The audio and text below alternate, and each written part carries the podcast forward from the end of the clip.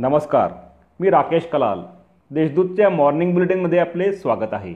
ऐकूया नंदुरबार जिल्ह्यातील ठळक घडामोडी.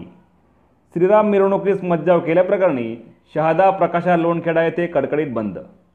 शहादा येथे श्रीरामनवमीनिमित्त काढण्यात आलेल्या मिरवणुकीत पोलिसांनी बँड वाजवण्यास मज्जाव करून तो जप्त केल्यामुळे भाविकांनी मिरवणूक स्थगित केली.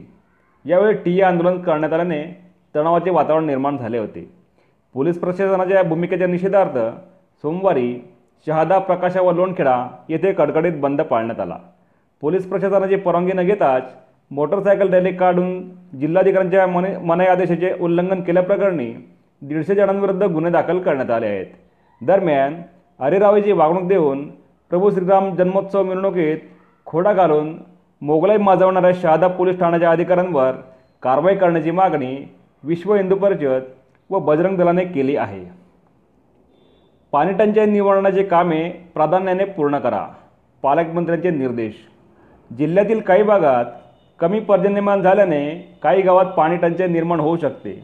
यासाठी पाणीटंचाईवर मात करण्यासाठी टंचाई निवारणाची कामे प्राधान्याने पूर्ण करावीत असे निर्देश राज्याचे आदिवासी विकास मंत्री तथा जिल्ह्याचे पालकमंत्री ॲडव्होकेट के सी पाडवी यांनी दिले. जिल्हाधिकारी कार्यालयात आयोजित आढावा बैठकीत श्री पाडवी बोलत होते. तिनसमाळ ग्रामस्थांचे उपोषण दहाव्या दिवशी मागे.